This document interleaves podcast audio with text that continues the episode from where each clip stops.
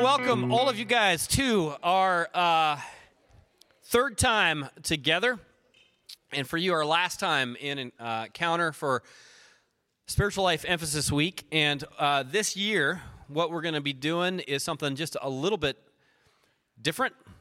We thought that instead of having three normal encounters like we've done in past years of Spiritual Life Emphasis Week, we'd have a little chance to have a casual environment to do a little Q&A with Mr. Bishop.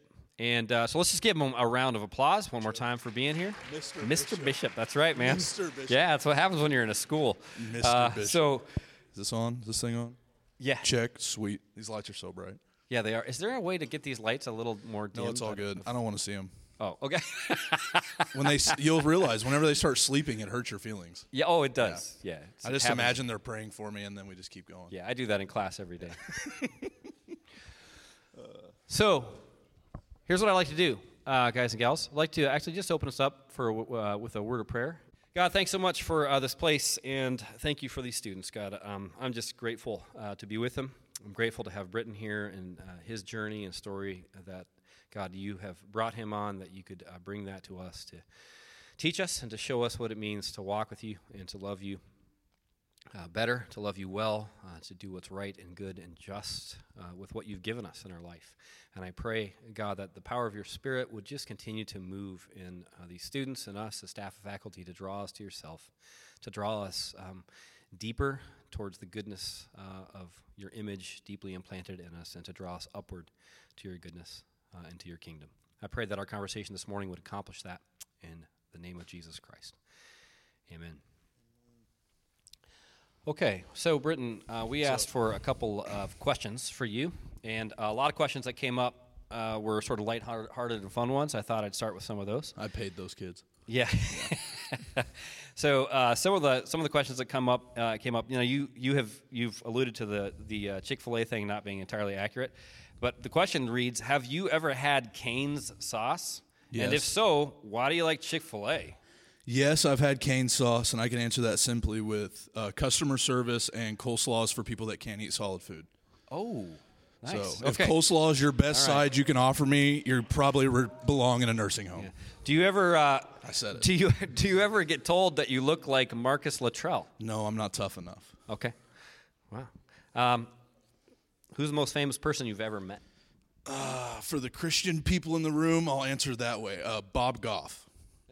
I don't know if you guys know who that is. Otherwise, raise your hand if you know that, Bob Goff. Other than that, it would be my roommate that's in the NFL. Huh. Yeah. Okay. My college roommate. Yeah, he plays for the Jets. Hmm. Which, is that really the NFL? I don't know if the Jets are the NFL. Okay. Ouch. Okay. Now, random fact I found out about you. Can I ask about your dad and the always NFL thing? So I found out last night Britton's father was also in the NFL. And what team did he play for? Played for the Raiders. Okay. The Raiders. Yeah. He wasn't very good. He just played on the practice squad, but better than I was at football. Sure. Actually, let's hang on the football thing for a second. Where did you play? I completed my career at Fort Hays State University. Go Tigers. Okay. And why did you decide not to play football anymore? My body decided. So my senior year, I had a career-ending shoulder injury. So, yeah, that was kind of the end of that. I don't know if I would still play if my body would let me. It's a fun game, hitting people, I guess. I don't know. Yeah. Who said, oh, yeah. What position you play? Quarterback? Marcus. Guard? My man. Where were you at the other day? Yeah. As a kicker? Oh, he was sleeping. Appreciate honest. It. Okay, and also, this is a curvy question. Also, something else I learned about Britton: how many concussions have you had? Oh, yeah. Is that okay? Can I ask that? Yeah, I think I forgot. I told you a number, but there's so many numbers. Like in college, I had like 14. I think is what something like that, right? Is that what I said? I think you said 9. 9. Okay, maybe 14 is through high school and college. Gotcha. Okay. 9 in college. So, yeah. That's why I don't know any of your names. Yeah. So blame it on CTE, I guess. Yeah. What's your favorite? All right, last football question. What's your favorite NFL team? I don't like to claim them. This hurts to even say because Well, you see, it's hard to answer that question because you can't fire an owner. You can't fire the person that fires people, but I'm a Dallas Cowboys fan. Yeah. It hurts, okay. But you guys, Kirk Cousins, your quarterback, so calm down. Okay. You like that? You like that? Yeah, you're welcome. Okay. One of the questions, and I'm not sure what this is intended as, how do you make money? How do I make money? Yeah. I travel and speak. I work at a church. I also am a barista. I work at a coffee shop part-time. So really? Yeah. Okay. Huh. Yeah. Do you have any kids, and are you married? No and no. Okay. What kind of bear is the best? Black bears are best. How old are you? 25. Do you have any pets? Used to. That's a tough one. No, I had a really cool dog. Her name was June, and then I moved into an apartment, and I couldn't have her anymore, so I sold her. Thanks for bringing that up. Yeah. What's your favorite form of potatoes? All mashed, tater tots, hash browns, what is it? Yes. You don't have a favorite? You can't pick one? I don't know if I could pick a favorite. Okay. They're all good. Is it a meal without them? The waffle fries are good, but Chick-fil-A waffle fries? The closest Chick-fil-A to where I live doesn't, like, you can't order them well done anymore, which was like a gut punch because they're the best that way. So, favorite potato, I would say like a twice-baked potato with a good piece of steak. That'd probably be, but it matters what it's with. I think the potato is just a vessel. Yeah. For whatever else is happening that day. Sure. Yeah. For the butter and the sour cream. Exactly. Yeah, it's a butter dish, really. It is, yeah. Yeah. It's just an edible bowl. Okay. Edible bowl. Okay.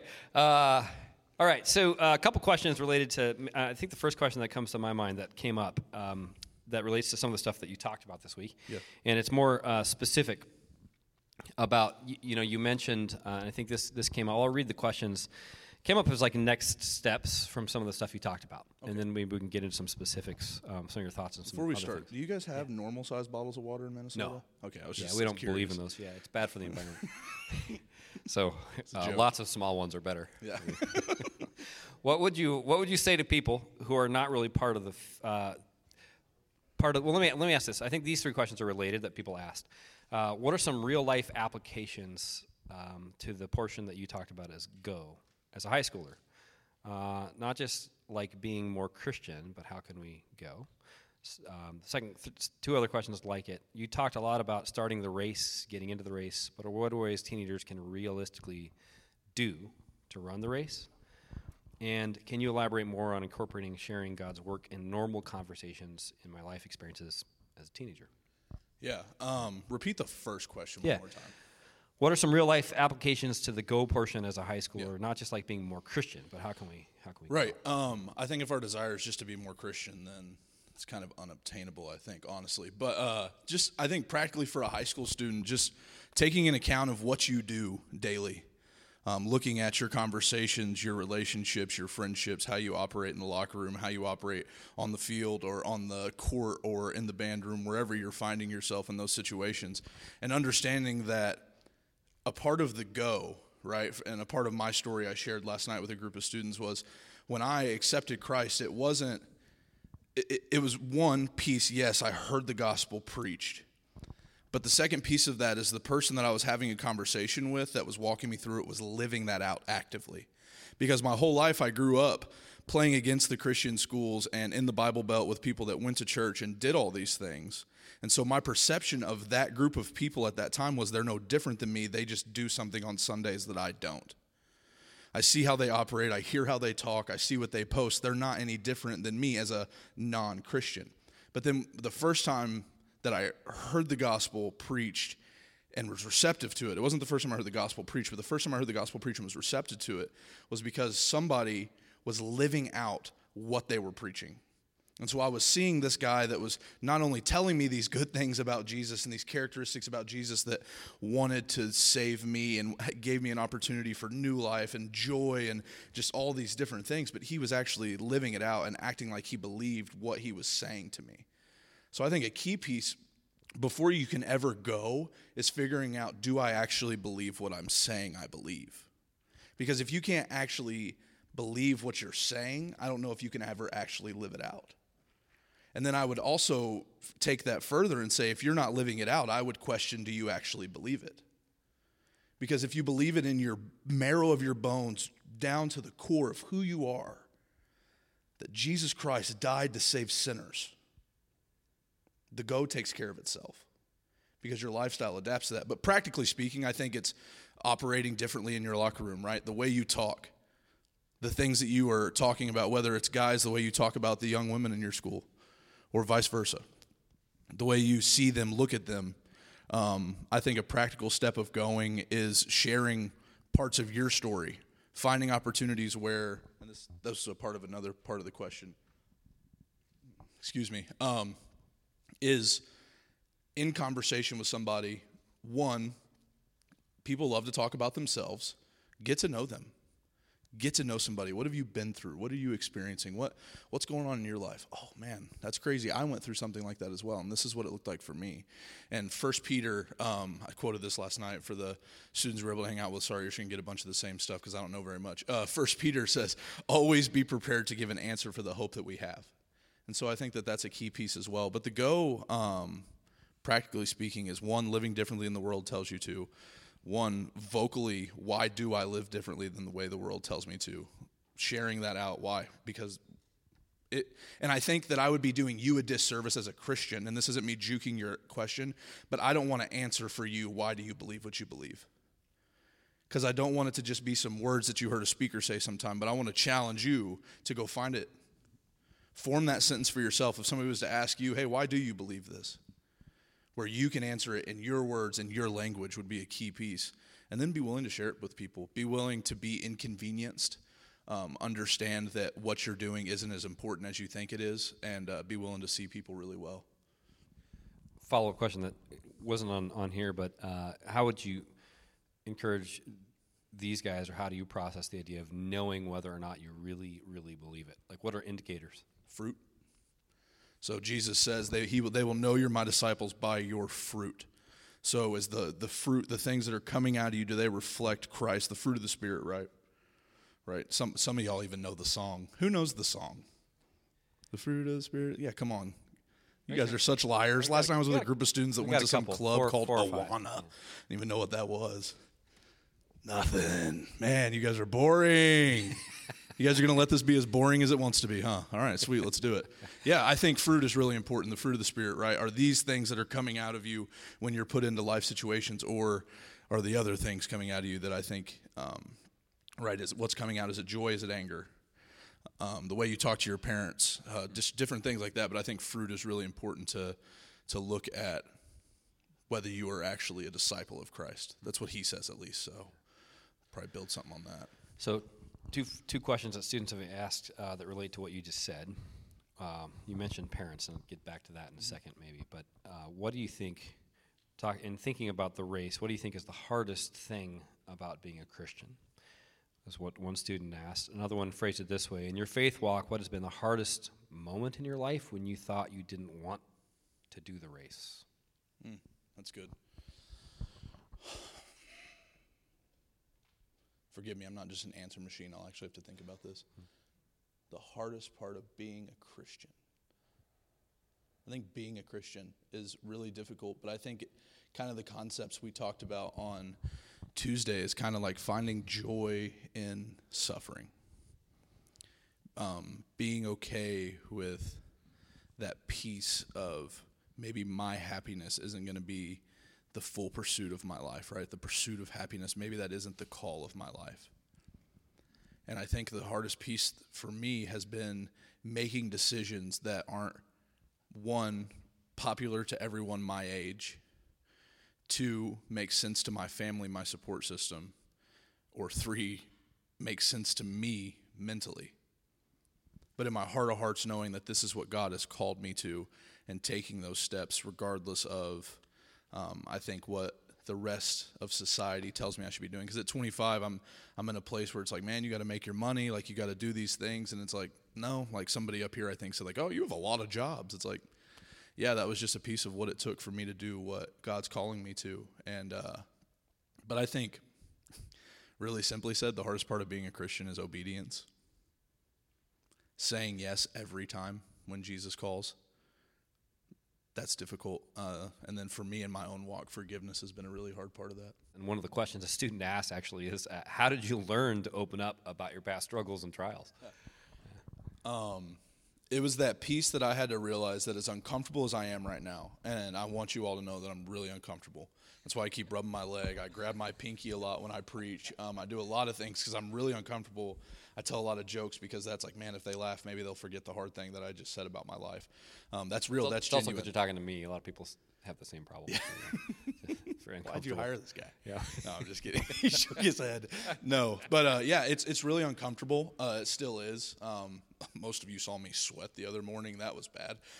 But there's just that piece within all of that. If you're laughing, that's really mean. That's really mean. That's what you laughed at? That's what you, this whole morning, that's what you decided to laugh at. I'm just kidding. I'll make fun of you later. It's really difficult. It's uncomfortable. But ultimately, I had to get over the fact that it wasn't about me. If me communicating about the hurts from my childhood or the difficulties that I find in my adulthood, performance-based acceptance, opening up about those things, if that even speaks to one of you, then that was worth the flight to Minnesota, the time in a hotel. And so, yeah, it was just really coming to grips with the fact that it's not about me was what I had to realize. And that my story, although up to my understanding started 25 years ago, ultimately, my story started the minute Jesus walked out of the grave, and that I'm just a part of a much bigger story of God bringing people back to himself. And so that was a big piece of, and it frees me up a lot to understand that I'm a part of something way bigger than myself, and I don't really matter that much in the grand scheme of things. And so my comfort maybe isn't the most important part of my life, but maybe it's people coming to know the King that I proclaim. So. Yeah, thanks, Britton. Yeah. So a lot of questions center around when that journey first began for you, too. There was a number of questions about how old were you when you first became a true believer, but also for you, there's some questions here related to when did you really start, in a sense, I guess, similarly, like start taking it seriously, start getting into the race. When did that really happen for you, and what did that look like? So like I said, I grew up in the Bible Belt, did that whole thing, but I was 21 years old, so not that long ago. It'll be 5 years or 6 years. It all runs together. It's been crazy. But I was 21 years old in college and heard that message, and I actually saw somebody living out that message actively, not just once, but continuously as I continued to get to know him. It took a time. His name's Trey Giles. He's one of my best friends. He's one of the most gifted communicators I know, but more than anything, he is a faithful, faithful apprentice to Christ. His number one desire in life is to point people to the King, and that was really cool because I got to be a part of that, and it was a long process, and he didn't give up on me. I was like a 4, 5, 6 weeks of meeting before I actually was like, all right, I'm in, because I was like, man, he'll screw up sooner or later. Like, he'll mess this up, and I'll have a reason to not do it. And when he did mess up, quote unquote, he admitted it quickly. He didn't try to hide it, and he just built this really vulnerable, genuine relationship with me. And it was like, man, I'm in. If that's what being a Christian and loving Jesus is about, then I'm in. And so I was 21 when that happened. Yeah, but surrendered everything and decided, no matter what, give my life to this. I was in Houston, Texas. I don't know if you guys remember the really bad hurricane that happened there a few years ago. We were down there with a student ministry and our college ministry serving, and I was just a college student going as like a chaperone. And there was a night, we had kind of like a worship night with the students, and we were in the middle of all this brokenness, and these kids are just like pouring their hearts out, and we're just having a time where, it's another Foster Christie thing, let the redeemed of the Lord say so. So we had a little say-so time. And people were just sharing testimony, sharing just different things. And I was super encouraged, and I just felt like in that moment, like it was like, man, this is what I'm going to do the rest of my life. Like, I want to be around this the rest of my life, and haven't looked back since. So you mentioned Trey and his impact on you, and I think one of the questions a lot of students have, and I think this is a genuine struggle for a lot of students, is this sense of when you talked about, you know, ready, set, go, and with reference to going into sharing and to reaching out to others, there's a lot of questions about that. Yeah. How might we as students be able to spread the gospel to others? How are we supposed to do that? Tell others about Jesus if they reject the whole idea of Jesus? Do we keep pursuing them? Do we leave it up to God? And the final question, how do you recommend we share God's word if we don't really know any non-Christians? It's interesting. A couple different questions in there, but yeah. That was a lot of questions. I'm trying to think of which one to answer, or even what the question. If I was better at this, I'd take them one at a time. But you know. I think a practical piece to continuing to go in the face of rejection is understanding that you're called to it when you're a Christian. And that's a really Jesus juke answer, but that's how my body, like that's how my brain really operates, is it's like, there's not like this introspective view on the go and discipleship and evangelism. It's literally just as simple as do it. Do it. You guys are all much deeper thinkers than I am. But I think practically it's one person at a time. That's the most successful discipleship model I've seen for long-lasting fruit. And there's a quote that I shared last night, and that's on a book. Long obedience in the same direction produces much fruit. And so I think, one, be faithful to the go, even in the face of adversity, in the face of a no, in the face of difficulty or rejection, be faithful to it. Because ultimately, this word go, we're talking about all this stuff, right? Like that was a really clever way to say, it wasn't even that clever, actually, it was really not clever. It was a really basic kindergarten understanding of go share the gospel with people. The gospel, right? The saving grace of Jesus. An opportunity to spend eternity with him, and that when you surrender to this, that the power and the presence of his Holy Spirit come and dwell within you, and they help you live out your life. And when you surrender everything to that, your desires change, your heart changes, your life changes, and then lives around you begin to change. But you have to understand that you're not just a Christian when you're at encounter. You're not just a Christian when you're reading your Bible. You're a Christian when you're in conversation. And as you continue to dig into God's word and continue to study that and continue to allow it to be implanted in you, the overflow of your heart will eventually be that. And so I think for those of you that are like, but how do I do it? How do I do it? How do I do it? My first and foremost challenge would be get into the word of God more. Because it's not a speaker's words. It's not your chaplain. It's not anything your teachers can teach you. It's God's word pouring out of you.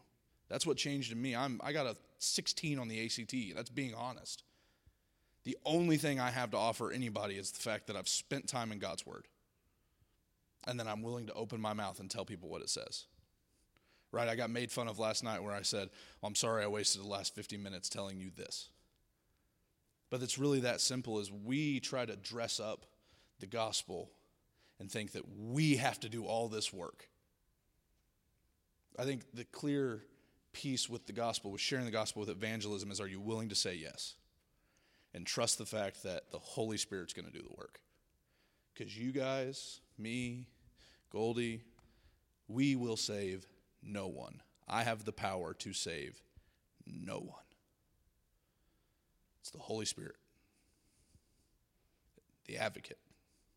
And when you depend on that and you trust the fact that I'm spending time in God's word, not habitually, but it's a relationship piece. It's a conversation.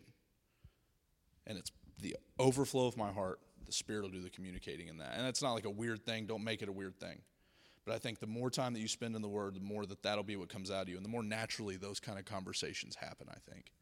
So, yeah. What about probably time for just this one last idea. So you said in order to share and to go, you got to be rooted in the Word. So yeah. Let's talk about that. There's a number of questions that came up with reference to that. How do you stay motivated in the Word? It's hard for me to care about the Bible. I want to, but I don't know how.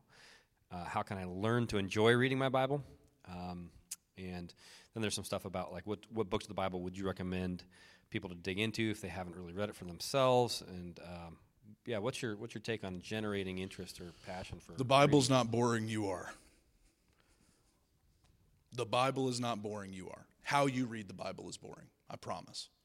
Really read the Bible. Some of the greatest Netflix specials of all times could come from the book of 1 Samuel. Are you kidding me? It's insane. And it really happened. And so one, If the Bible's boring to you, try reading it with all five senses. Try studying cultural context. Really figure out what this was like, what was happening. Let the words come off the pages for you. Don't let it be a checklist, okay? Like, man, I'm going to knock out chapter 1 of Mark today. And when I'm done with that, I'm done. Check, I've done my duty to God and my country, and I'm going to move on, right? But there's just that piece of like, okay, you open the Bible and you just read. And then you stop. And then you go live it out. And it's not, I got 32 verses today, but it's like, man, God, that was awesome. I would ask you the question, when's the last time you prayed before you read your Bible? Before you did your quiet time? When's the last time you asked God to speak to you through the Scriptures? Right? One really quick story, I know we're almost out of time. Somebody told me, and I'll shorten this, but I was white-knuckling Scripture. I was white-knuckling my faith because I wanted to understand. I wanted to get it. And simple phrase changed everything for me. He spoke last year, right? I think last year. Paul Epperson, this guy, he told me, he said, the minute you stop reading the Bible and just allow the Bible to read you, everything will change. Quit white-knuckling your faith. Open your hands. Live by grace. Spend time in His Word. And fall in love. In Psalms, David says, return to me the joy of my salvation. If you're not having fun with this, you're doing something wrong, I promise. Because there's joy when you're dependent on God, when the Scriptures are where you find your happiness, and when the Spirit is what's driving you. So quit white-knuckling it, open your hands, and smile a little bit more, even though you guys have really small bottles of water.